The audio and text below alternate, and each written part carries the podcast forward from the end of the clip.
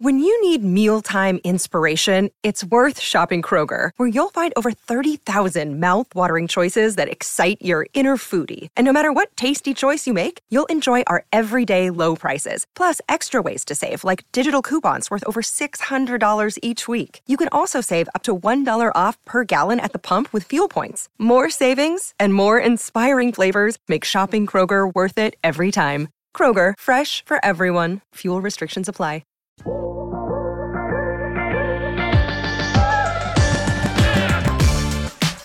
Welcome back once again to the CHGO Sky podcast. As always, hosted by CHGO Sports, the most dangerous podcast in Chicago. I am your host, Chris Pennant, and along with your co your host, sorry, hold on. Your host, the mainest man, the, your favorite slot receiver, slot receiver, Stephen Pridgeon Garner. Uh man, time to take a deep breath and inhale because the season has come to a close for the Chicago Sky after a couple of difficult losses to the Las Vegas Aces in the first round of the playoffs. So I guess we got to start there, man. You know, we talk about the quantitative stuff all season long, the stats, the um, you know, points, rebounds, assists, rotations, who's in, who's out. Also, the show is presented by DraftKings. Use the code CHGO at DraftKings and get $20 added to your account for your first bet. Apologize. But let's be qualitative for a second. How do you feel at the end of the season? I feel like this team reached this potential. And I think when you look at everything in terms of an all encompassing way, injuries, head coaching change, new coach, different philosophies he wants to do, but not having enough time to implement it all. Players having two, three, four game injuries like Alanna and Morgan, in addition to what we already spoke on with Izzy and Rebecca. The meshing of pieces, Dana, uh, well, obviously Dana and Kai, but also the new pieces, Marina and Courtney, guards that are not necessarily ball dominant, but like the ball in their hands more than what they do with it off of it. That's a lot. Elizabeth Williams, a brand new anchor to a team. Four fifths of your starting lineup were brand new. Add to that a new head coach, brand new rotation pieces off the bench outside of uh, Dana and Ruthie. That's a lot. And to right the ship after having multiple highs and multiple lows and everything mixed in between there, to get a first round berth for your fifth time, your fifth time consecutively as a franchise, in a season where it, it seemed like it wouldn't happen, you know, you take what you get. Like I mentioned in the last two pies, you just want to punch your ticket to the dance. This team was definitely playoff caliber, and you can check that box off. And you took what came with that, but you know they got there. They obviously, no, there's no, um, there's no, um, I don't know what the the verbiage I'm looking for, but there's no moral victories. Yeah. Obviously, you're not just okay with you know losing in the first round and not winning a game and not really, really competing for the totality of 40 minutes in either of those games but the fact that you got there with all the adversities you had to go against, come on, man. Then you got to talk about what they transitioned from last season to this season. The team overachieved. And for everybody, especially on Twitter, that had their downs and their lows about the team going into the season, they can't do this, they won't do that, they should tank, all of that stuff, they're not that good, whatever, whatever. See where they finished at. Like, how many teams are really going to put up a fight against the Aces? And mind you, a team that's not healthy on top of that, like with a new coach, like come on, man. no, it's true. It's it's very true. I was I was looking back at the um, preseason predictions, and uh, aside from a couple of other interesting ones, the Mystics finishing third was the preseason prediction on uh, WNBA.com. Mm-hmm. The Sky were predicted to finish tenth in the league uh, prior to the season, and as we all know, they made it. They made it up to eighth. Uh, you see that we've got our producer Kevin in with us today. He's what's got, up, guys? What's going on, man? Glad to be on. Had this uh, excellent graphic for us, just showing you the rankings for the for the season. Um, and honestly, it's about where you'd expect for uh, a fringe playoff team. I think the most telling things are, are really interesting, honestly, that this guy were able to make the playoffs is that opponent field goal percentage – they were second to last in the league in, in opponent field goal percentage. They did hold teams well, uh, to hold it down well shooting from the three. And even though they were they're you know in the James Wade era, they never got a lot of free throw attempts. They didn't give up that many either, and they didn't give up that many personal fouls. So you see a team that obviously, you know, the numbers don't tell what we just talked about. Um, but this is a team that was able to get a lot of things done offensively when it didn't really seem like they should or could be able to. And then going back to that qualitative analysis of the season, I mean, you go from the start of the season, you go from January, Candace Parker's not coming back. Oh, you know, Courtney Vandersloot, she tested the waters last year. She might do it again. Oh, she's gone. All right, we got to re-sign Azurá Stevens. Well, she's going to L.A. Um, Allie Quigley, she's going to sit the season out. So then you're like, where are you? Where are you at then? And then, like you said, people were talking about tanking, going into the lottery for a draft pick this year and next year. You know, who who can we get? Can we get Caitlin Clark? Oh, you know, Angel Reese looks really good. I mean, the tournament, all of those things going on in March. Everybody got to look at Angel, Flau'jae Johnson, uh, Caitlin Clark, even Megan Czinano, all of these names that were coming up, Cameron Brink, um, Elizabeth Kitley, and everybody's thinking about that. And then all of a sudden, James Wade swings the deal for Marina Mabrey, and every, you could we could probably talk for 20 minutes on the cumulative feelings about the preseason uh, machinations that put this team together. Then Izzy gets injured.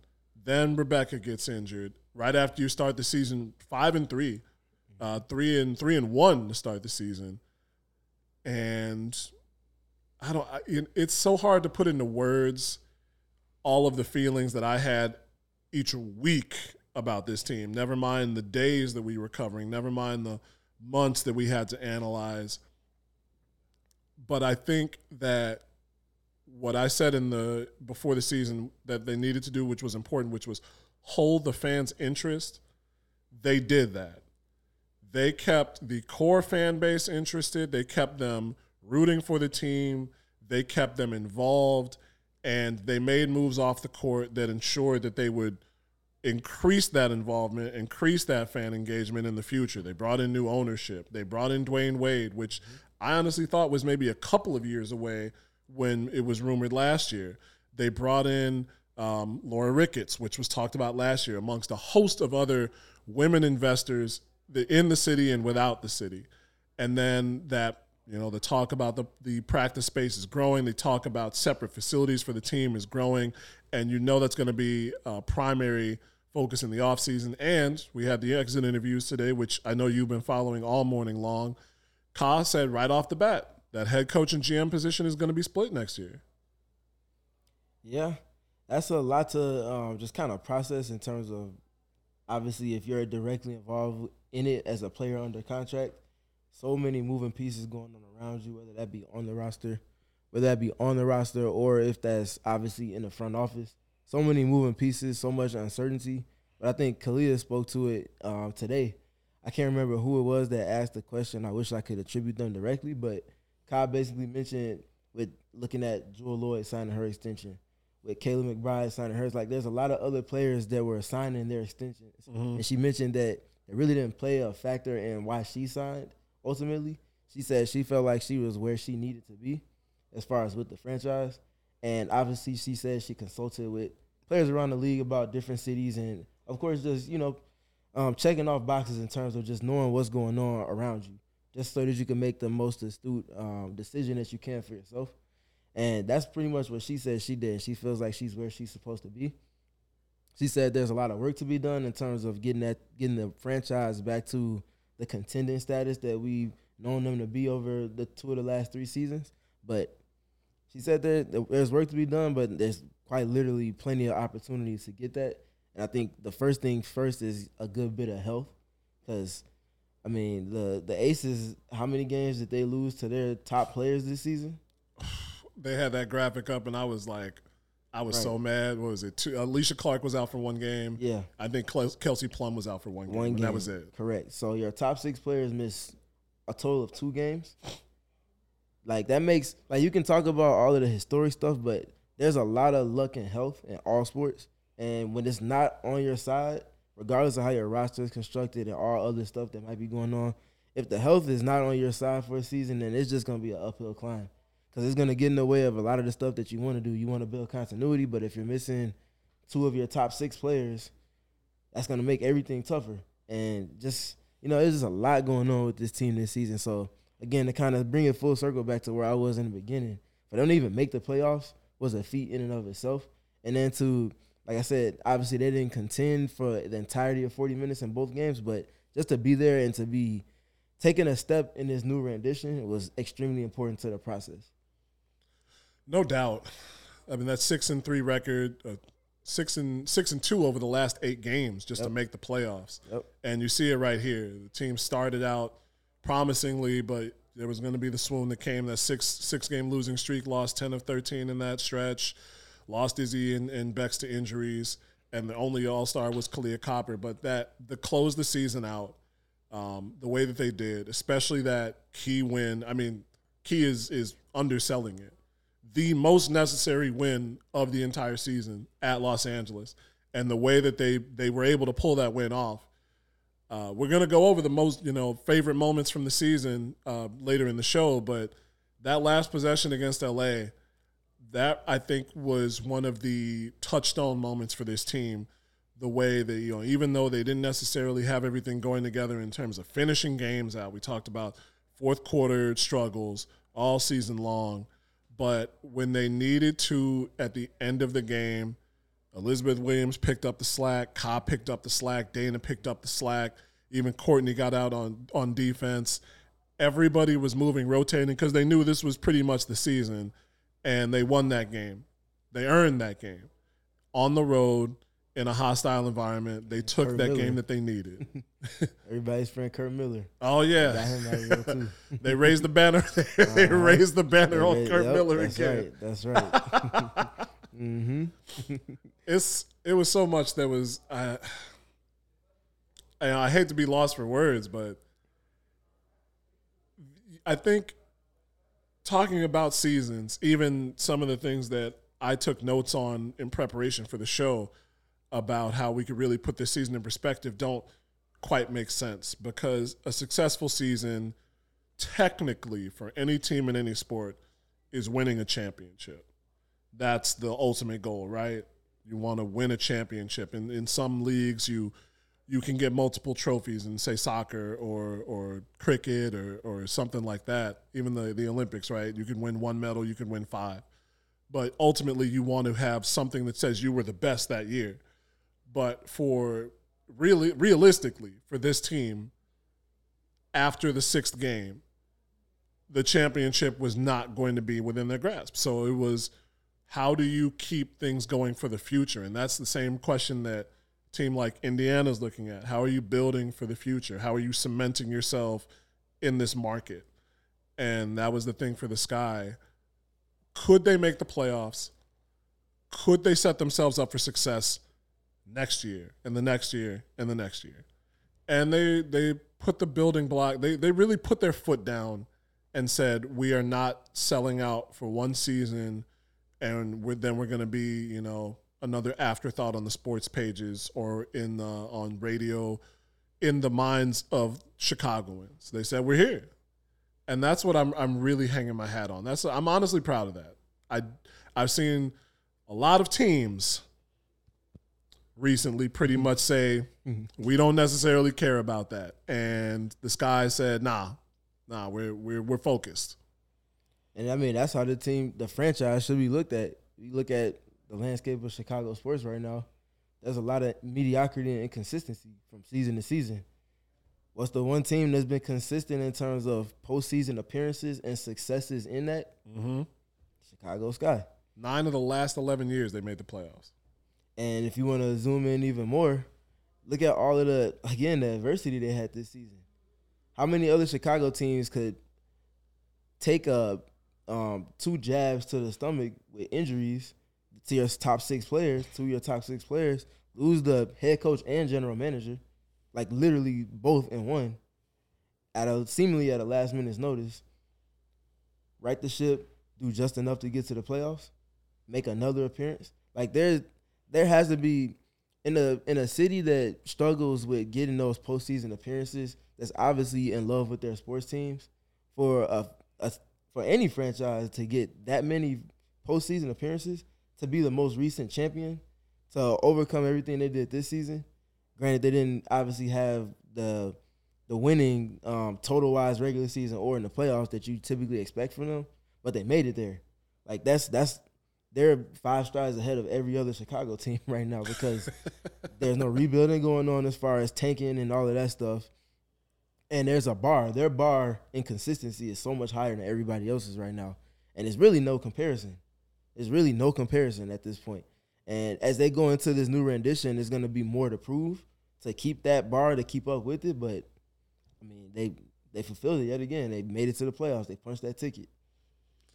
We got to talk about the playoffs itself. Um, I know it, it could really be a one sentence review of the of this Aces series because what do you say about a team that never trailed for the first time ever in a, in a WNBA playoff series? It's 26 series, 26 years of WNBA playoff basketball, and the Aces were the first team that never trailed in a series.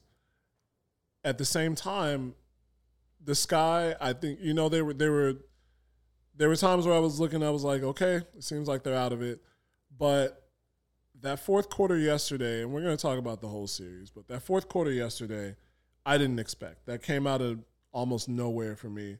And then all of a sudden, you look up and it's a single digit deficit. Dana Evans in there getting to the basket, getting to the lane, Cobb putting down threes, Marina involved in the offense.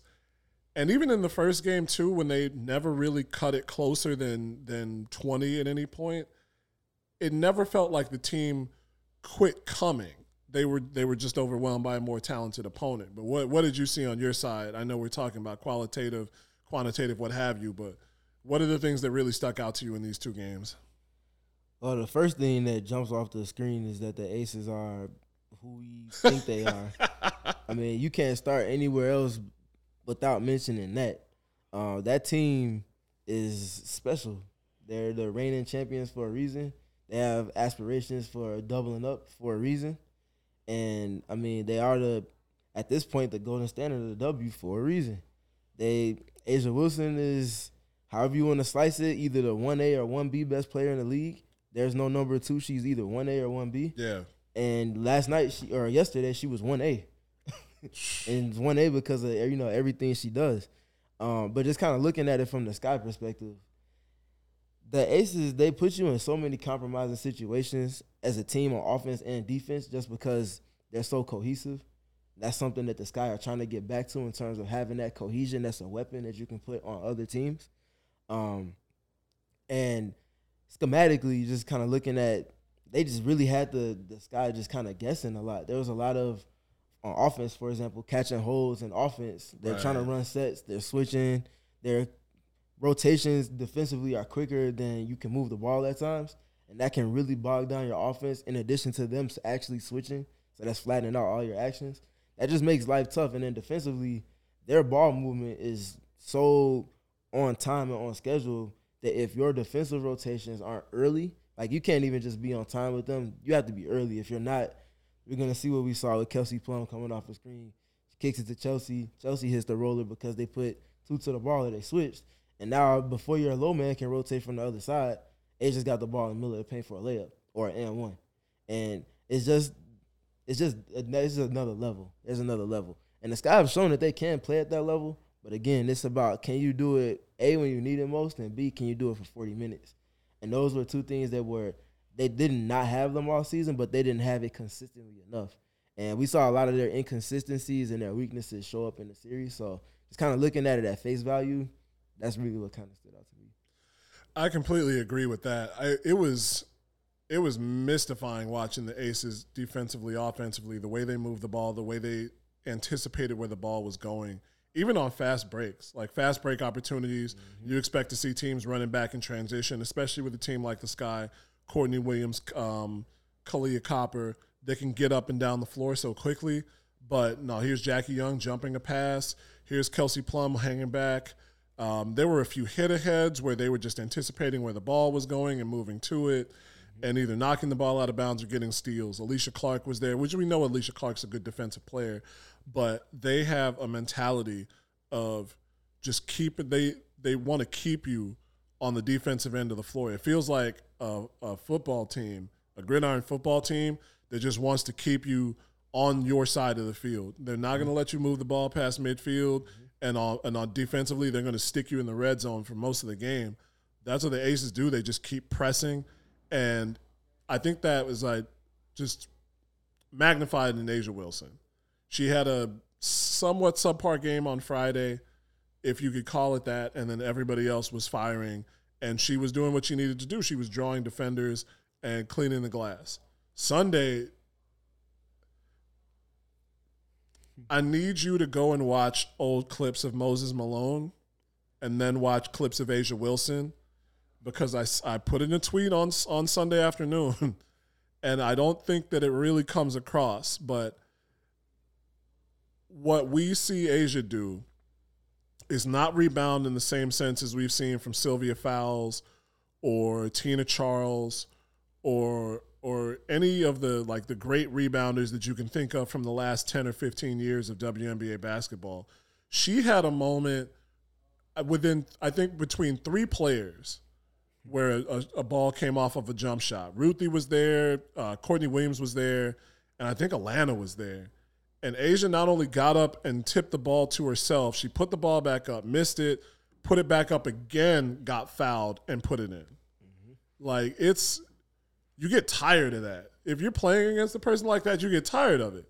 Not on, not to mention what she can do on defense, how she alters shots, how she chases the ball down, how she ensures that there's one possession.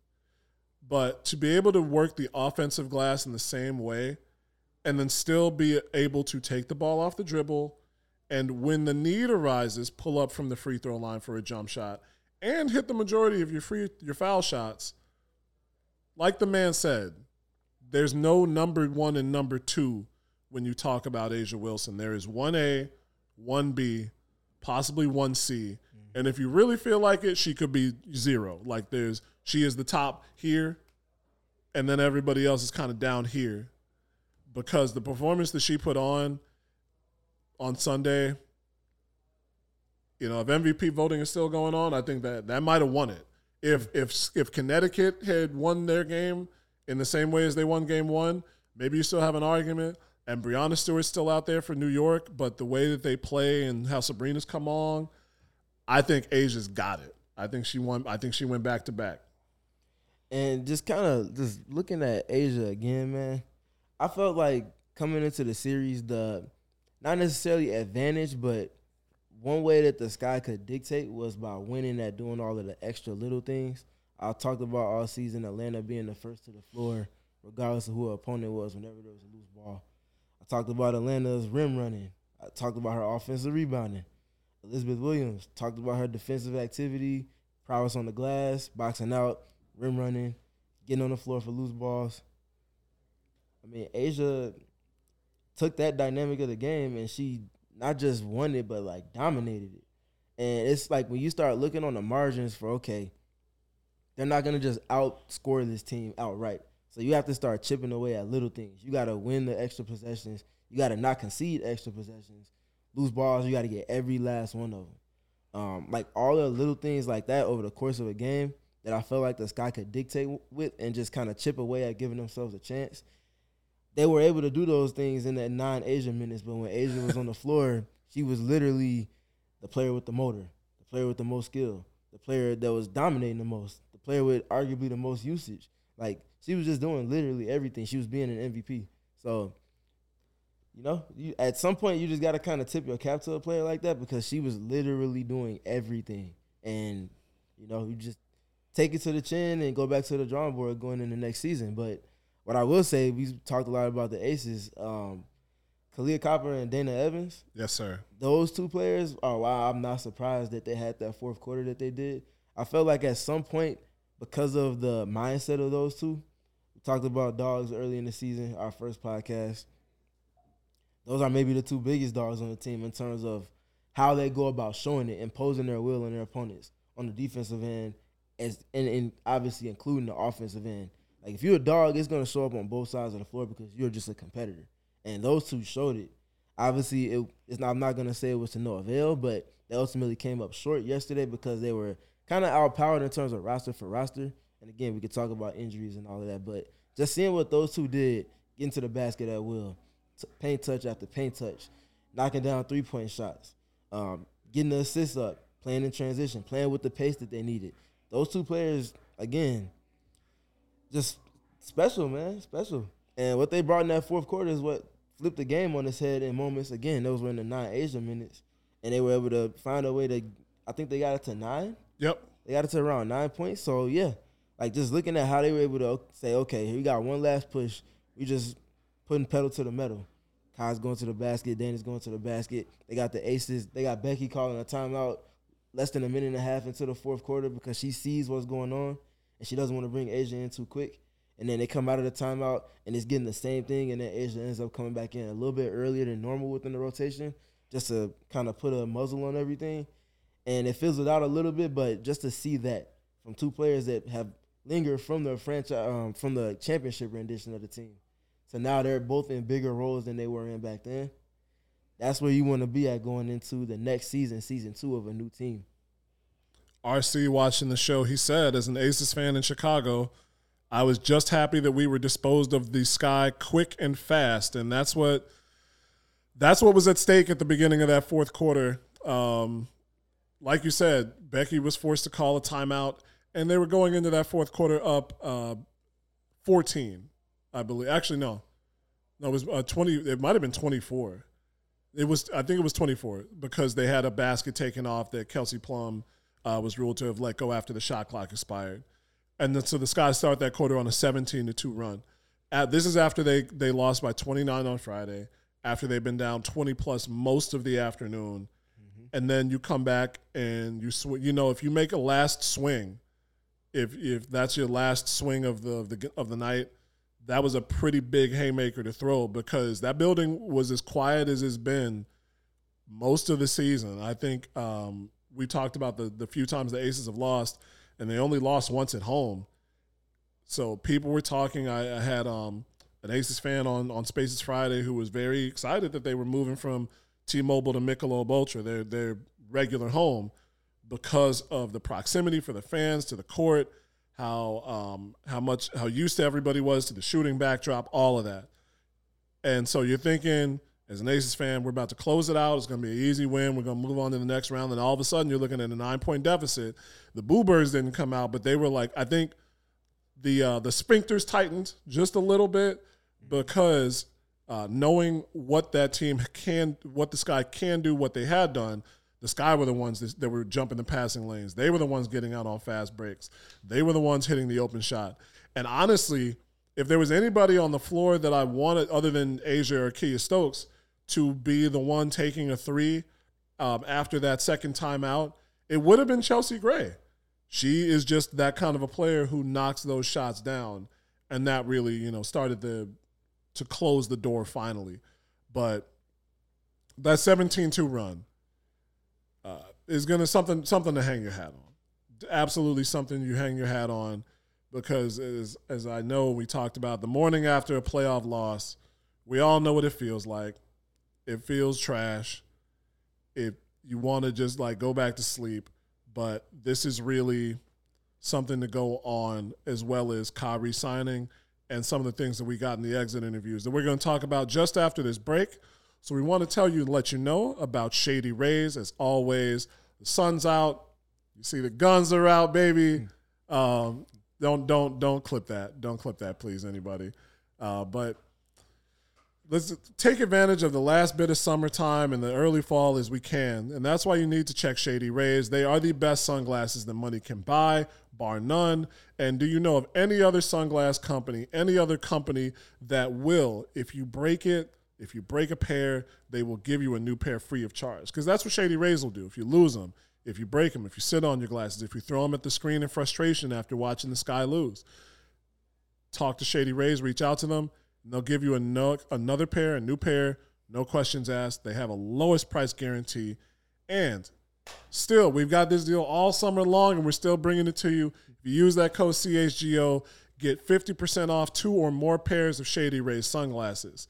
Do you know another sunglass company that is helping out pediatric cancer patients, that is putting up playgrounds for multiple sclerosis patients, that is helping out nonprofits nationwide like Shady Rays is? Because I don't. So ditch those Ray Bans, baby. It's not 1992 anymore. Use Shady Rays. Go to shadyrays.com and again use that code CHGO for 50% off your first two pairs of sunglasses. Shady Rays. Now, again, we last week I know we talked about what was it, moving moving day at college, mm-hmm. and you mm-hmm. need a car for that. Mm-hmm. Um, if you don't want to be taking the bus uh, during those winter months and dealing with getting hit from the, you ever gotten hit from slush from a from yeah, All I, bad. I few already, times, man. That I already sucks. tell. All bad. Standing at the bus stop, just waiting, and all of a sudden somebody comes screaming through and just. That wouldn't happen if you had a car from Ray Chevy and Fox Lake. I'll tell you that. Ray, not only will they give you a great deal on a car, truck, SUV, but the price that you see online, if you go to raychevy.com, is exactly the price that you'll see in the dealership when you go to purchase your car. That, that is if you're a student. That's if you're a working professional. That's if you are a grad student. That's if you're a farmer. That's if you are an astronaut. Any profession that you can think of, the price you see online is the price that you will get in the dealership. And from now until September 30th, they're offering you a deal 0% financing. 0% through the end through the end of this month and that goes through the end of the year. So please check out Ray Chevy and Fox Lake. Shout out to Fox Lake, all my people out in McHenry County. Ray Chevy, find new roads. The exit interviews, man. I know you were working on those today, and we didn't uh, get the chance. You didn't get the chance to hear what um, Emre Vatansever had to say. I had a bit of a delay on that. But there were some interesting things that we already got from the exit interviews today. Want to shout out our people who are, are watching the show. RC Talks Basketball, an Aces fan in Chicago. We won't appreciate you watching the show. We won't run you out of town since you're tuning in with us. Uh, but has some things to say for Marina Mabrey. Uh, Marina Mabrey could have, should have, did more, and she left room for a lot to be desired.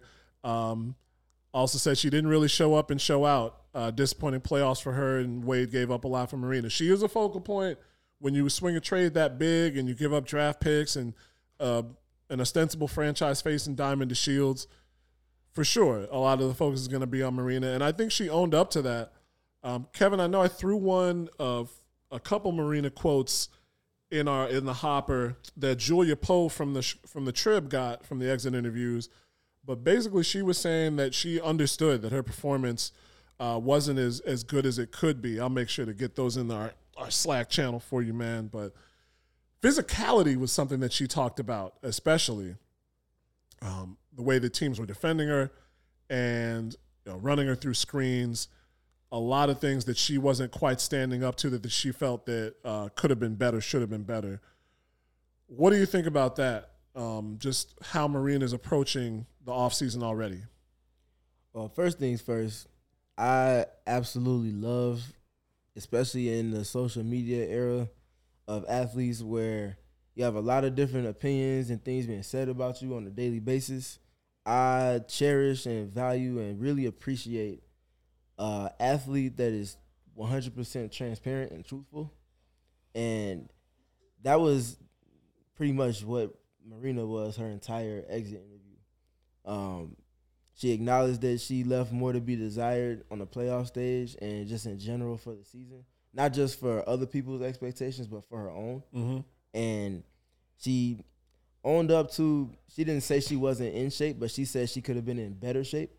And she also said she also mentioned, like you said, that she wanted to be come back stronger.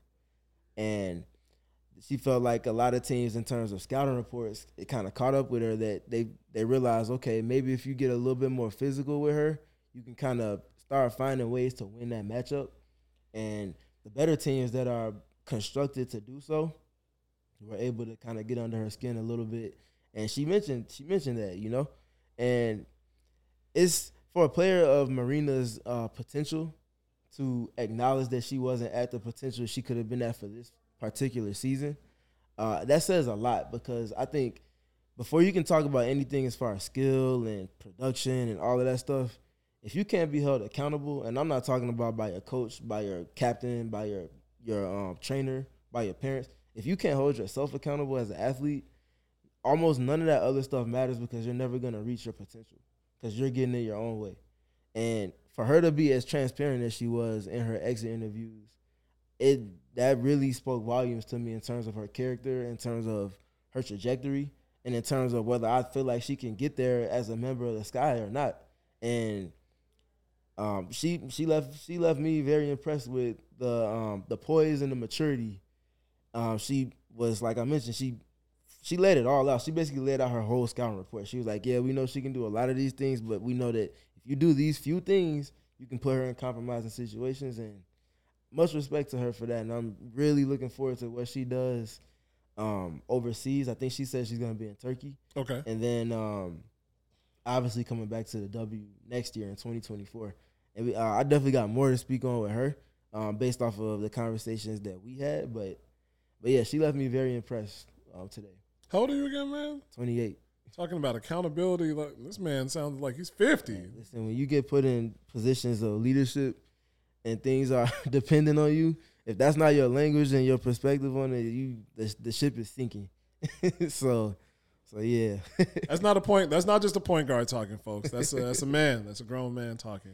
So we got this quote from Marina again. Um, uh, from Julia Poe from the Chicago Tribune. Marina said uh, she likes. To, I like to think of myself as a skilled player with a really high IQ, but I get tired out there. and Need to be in better shape.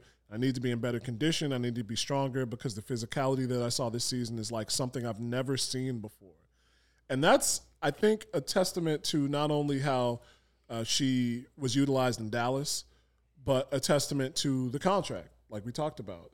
She was going to be a focal. She was brought in to be a focal point of this offense teams were playing her like she was a focal point of this offense, and they played for that accordingly. And I think it's one a testament to Marina that she had that stretch of shooting the three, a few stretches this season where she was pretty much lights out from beyond the arc. She got the franchise record. Yeah. And I know there's more games, but she was still put she was putting that ball in the basket towards the end of the season and at a really critical time where this guy needed it. When she just I think tailed off a bit going towards the last couple of games and then into the playoffs. But uh, that last line, I think, is indicative of the players that James Wade brought in. Um, so I appreciate all of the players I played against showing me my weaknesses because I will make that my strength.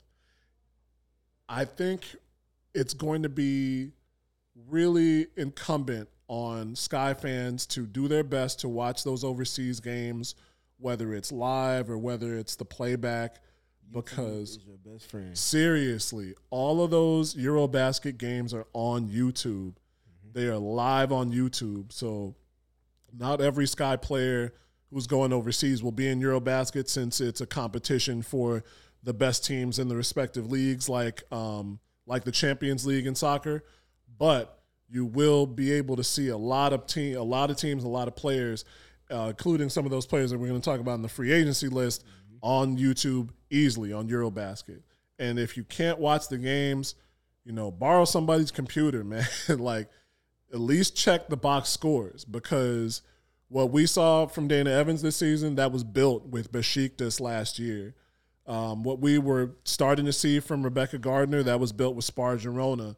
All of these overseas games in the wintertime are going to be your best friend for increasing your level of knowledge about the game and just being able to analyze the game because a lot of what is in basketball now in the professional leagues started in Europe too. A lot of the style of the game, taller players stepping out and shooting threes, Spain pick and roll, the the, the go to mm. in Stevens' um, analysis, the Spain pick and rolls. All that we see them all the time now. Mm-hmm. The the back screens and the and the down screens, pin downs, those cuts on the baseline, post players making plays like all the stuff, all the stuff we saw with Elizabeth Williams short roll, mm-hmm. that wasn't in U.S. basketball 20 years ago. So please watch those games. Um, we obviously got uh, Ka said that the head coach and GM positions are going to be split next year, mm-hmm. and um, she said she also she might not play. She might play overseas. She opted out of it last year, so that'd be interesting for that. Uh, I know she won the EuroBasket title a couple seasons back. Um, really wish we had gotten to see what Emre was going to say because a lot of people, when I posted like, "What's your offseason desires?" a lot of them said, "Coach." We talked about Emre, what he brings to the table, how the team has reacted to him. So I thought it was interesting that a lot of people said that he needed a head coach. Most of them were up on the Teresa Weatherspoon train, mm-hmm. but I mean, without without seeing it, has your position changed? Do you think that the Sky should or will go on a coaching search, or will they hand the keys to Emre, you know, sooner rather than later? Uh, ultimately, I feel like they will go a different direction, but I don't want that to be a slight at Emre because I genuinely feel like he did as much as you possibly could in the situation that he was um, I mean, obviously he had a say so on whether he wanted to do it or not, but it wasn't literally by choice. It was very much um, spontaneous. So for him to do what he did, I think he showed a lot. He got a lot out of the players that we might not have necessarily thought he would be able to, um, just given the constraints of everything. So to see him, to see him get this team to the playoffs when all the odds were stacked against them, um, that just really says who he is. And I think even past all of the numbers and analytics and stuff, just the way that the players respond and speak about him, I think that's what really, um, that's what really is at the foundation of everything that he was able to do success wise um, towards down the home stretch of the season. I can't agree more.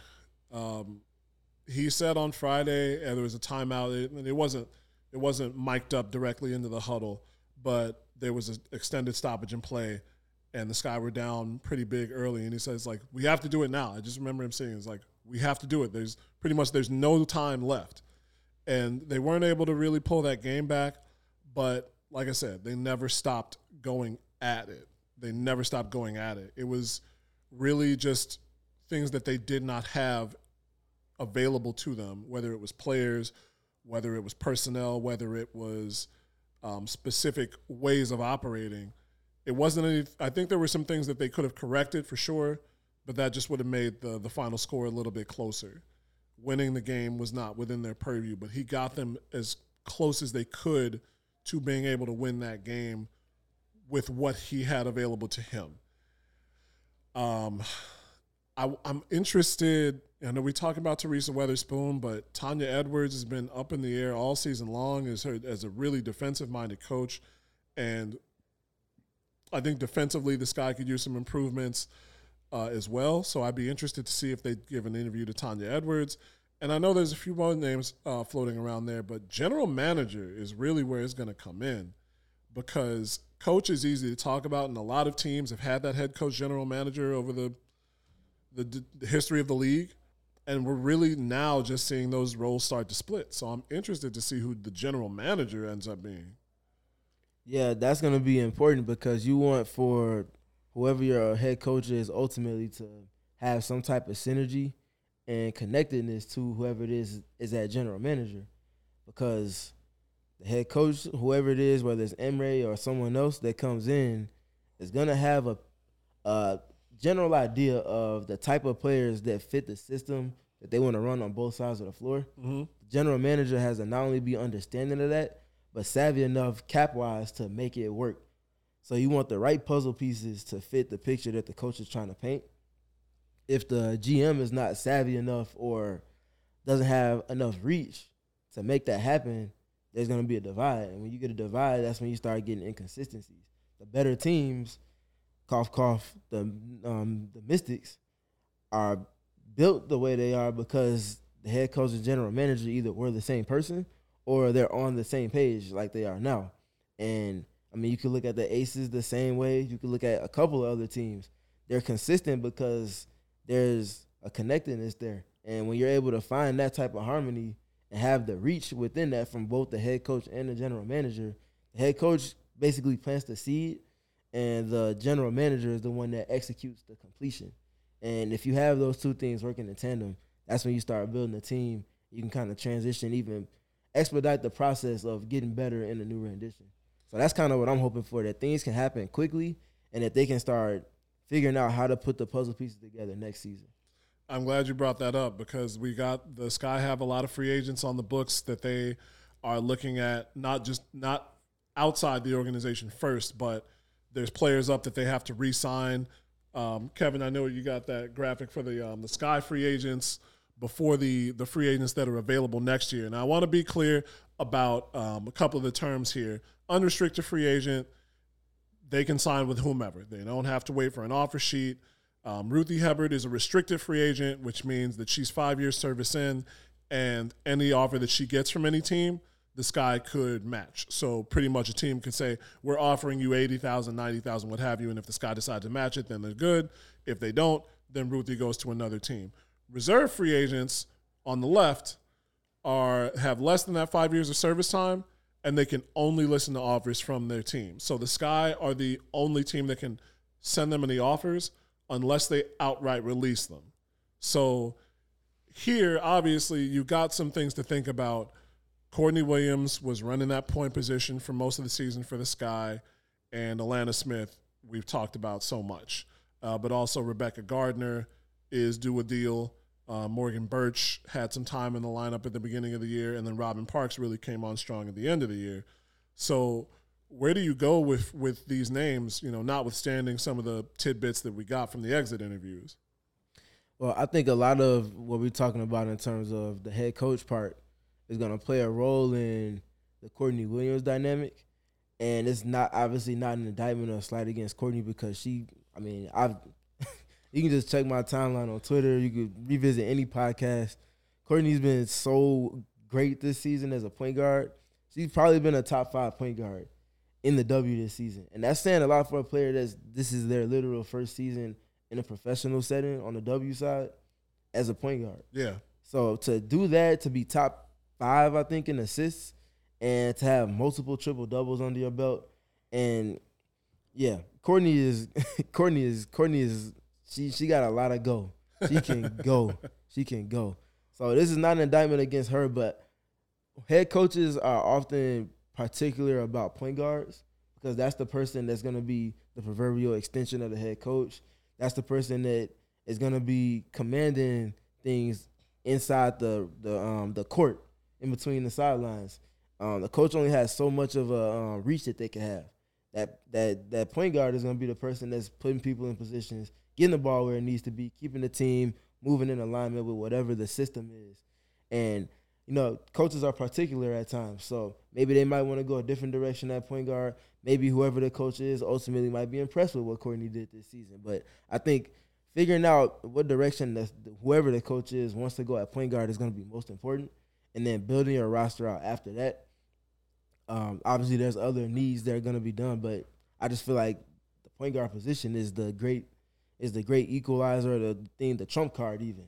Um, that's why you see the Liberty go and get all of these pieces, but they also make sure that they go get Courtney Vandersloot. That's why you see the Aces have their ups and downs, but when they go get Chelsea Gray, now they're the gold standard of the W. Everything's steady after that. Correct. That's why you see, of course, they had their own injury issues this season, but Curt Miller go from coast to coast, from Connecticut to Los Angeles. What does he do? Make sure to bring his point guard with him, Jasmine Thomas. Like all of these, like the teams that have inconsistencies on offense or defense that make the playoffs are the teams that usually aren't as settled in at point guard as other teams are. And you can look on the men's side of basketball and see the same thing. There is a direct correlation there. You can't. Um, there's multiple initiators of offense in this new era of basketball, but you can never overstate having a point guard. Um, and I think that's going to be important for the team going into the new, the new head coaching era. I agree with that. Um, I think it's. I hate to put a prediction on it. I don't know if we'll see Courtney Williams back next season, just because of what you said. One, we're bring, they're bringing in a new general manager. They're most likely bringing in. I, I would be. I wouldn't be. I would be surprised if they don't bring in a new head coach. And so at that point, you're looking for somebody who fits that mold of what those two people want to do. Mm-hmm. Um, and there's some interesting head coaches on, uh, sorry, point guards on the free agent market, which um, I mean we can we can bring that one up too. There were a few names that jumped out to me on that list where I was like, oh yeah, I've kind of wanted this person for a while, and it would be cool to bring them in. Um, Natasha Cloud in Washington and Aerial Powers, who didn't. Aerial Powers was pretty much out of the rotation by the end of the season in Minnesota, which, you know, take it as you will. But I think those players are are ideal for somebody who, and Layshia Clarendon, honest, honestly, on this list is my favorite. Somebody who can run your offense, make the passes that you need to, and just be steady. Just be a steady veteran presence, another steady veteran presence in the in your locker room, within your team. Uh, but there's, like I said, there's a lot of directions that this guy could go. I think re-signing Alanna Smith is the is the the primary focus right now because you paid hundred thousand dollars for this year, and she she performed. She she earned that check, and this it really feels like the Azurá Stevens um, miss out last year that the Sky weren't able to retain a front court player who runs the floor well, who plays good defense, who can hit the outside shot and rebound, and they were able to find that with Alanna. And I don't want that. I don't think that they should try and go searching for it again. Uh, so I think re-signing Alanna Smith is up there. Um, it would be nice to retain Robyn Parks, uh, just really for the. I think so many so many unsung players off the bench contributed for the Sky this year, but there's gonna be some sweepstakes, boy. Skylar Diggins Smith is not coming back to Phoenix. Um, oh, absolutely not. Not at all. And there's definitely plenty more information that's going to be stemming from that situation. I don't. The more she gets a concrete um, a situation set for herself going into next season. Oh, she's gonna be tough. even not next season. I want to not jump the gun and say whenever she feels like she's ready to come back to play. Let me phrase it that way. Um, there will be uh there will be more uh, coming out on that for sure. But Yeah, it's, it's either gonna be Roz or Holly Rowe, LaChina. Somebody's gonna have a sit down interview with with Skylar, man. And there's gonna be some heat that Matt Ishbia might have to do some damage control for. But I, I don't I don't see this guy getting in on the Skylar sweepstakes just because they have those positions kind of set with Marina and Ka. Uh, but Brittney Griner would be interesting to see if the Sky take a run at her. A lot of people talked about getting a post player that is more physical, and that Brittney's not necessarily a double digit rebound type player, um, but she is just with her height, with her skill set. I think she's a she's a solid passer out of the higher low post. She can get you buckets, and we saw the Aces have trouble with Teaira McCowan this year. So if you get a player of similar height and skill, I think you put pressure on them. And right now, New York are those two top teams that you're chasing. I I feel like Brittney is gonna stick around with with the Mercury, um, because Diana is gonna be staying there as well, and I feel like those are the pillars of the franchise. They have been, uh, they've won how many championships together? Like they have so much experience together. I don't. I just don't see Brittney uprooting herself, and then obviously everything that she had coming into this season, That's a good point. I can't see her changing locations. Um, I actually could see Skylar coming to the sky. Wow, really? And it, again, it goes back to head coach preference at point guard specifically. One thing, again, and none of this is in any way an indictment against Courtney Williams. They just go about playing the position differently.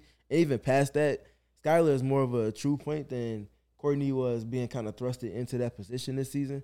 So with Skylar, she is an elite dribbler, first of all, just handling the ball. She's an elite driver. One thing that the Sky were missing this season, when we talk about the um, the drum roll, please, working against switches, one of the biggest issues was that they don't have multiple players that could get past the initial defender and put the defense in rotation. That was either Dana or it was Kai.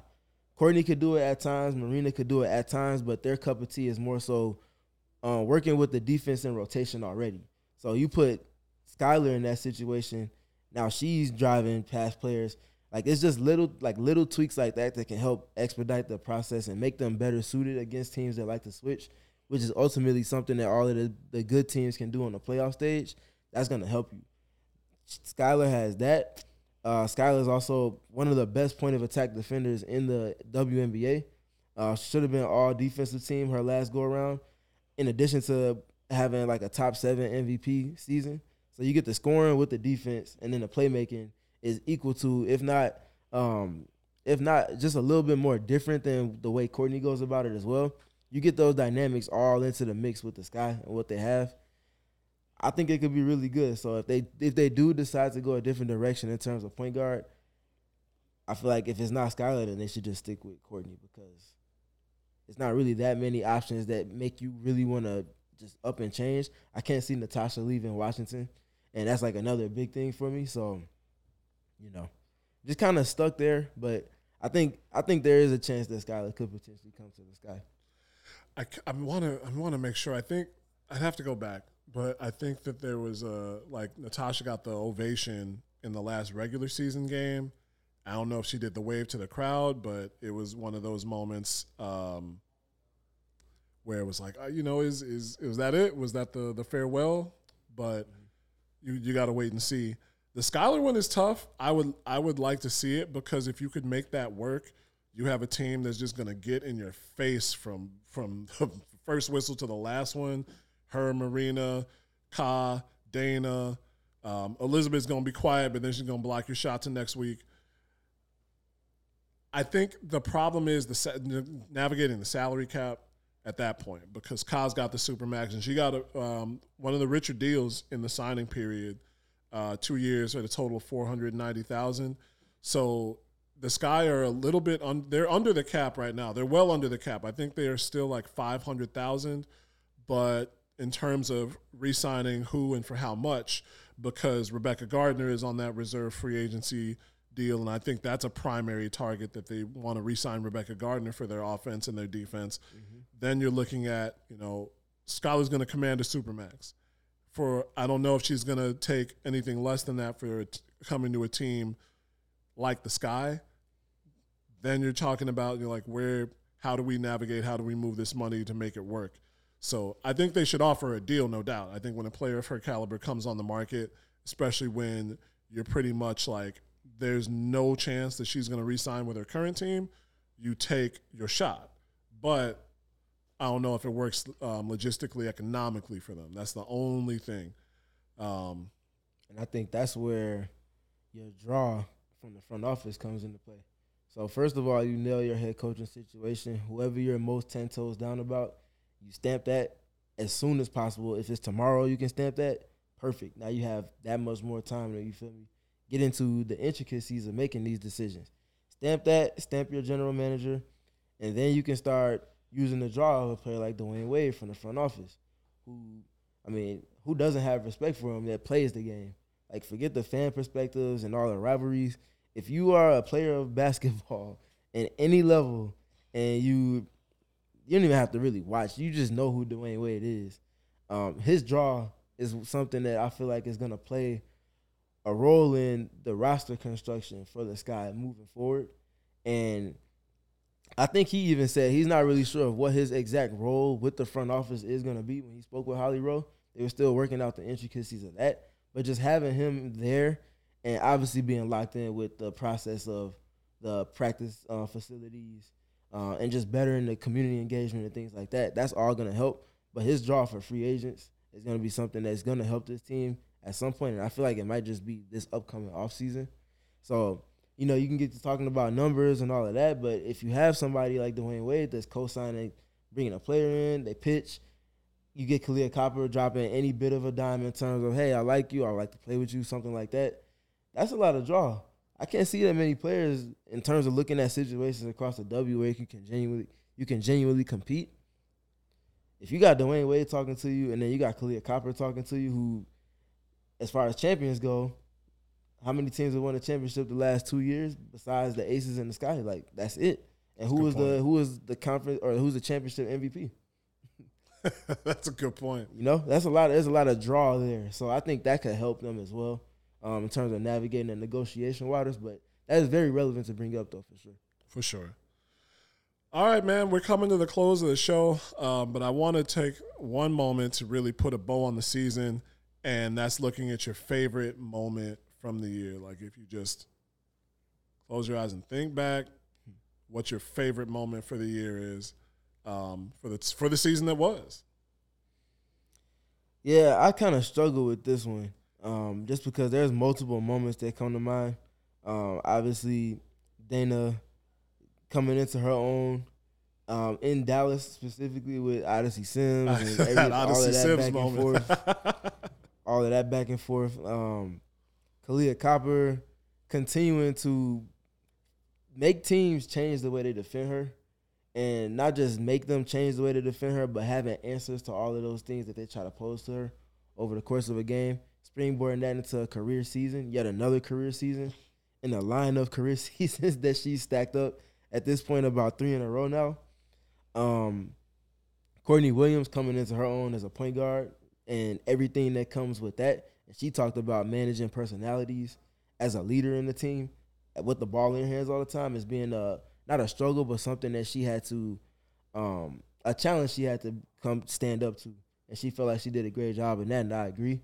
Uh, Elizabeth Williams playing more minutes than she has at any point in her career this season. Career highs in um, steal totals, block totals, um, almost in points.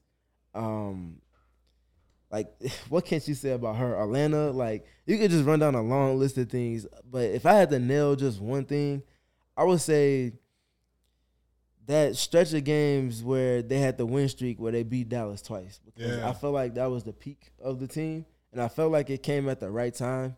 And then they had that six days off, five days off until their next game.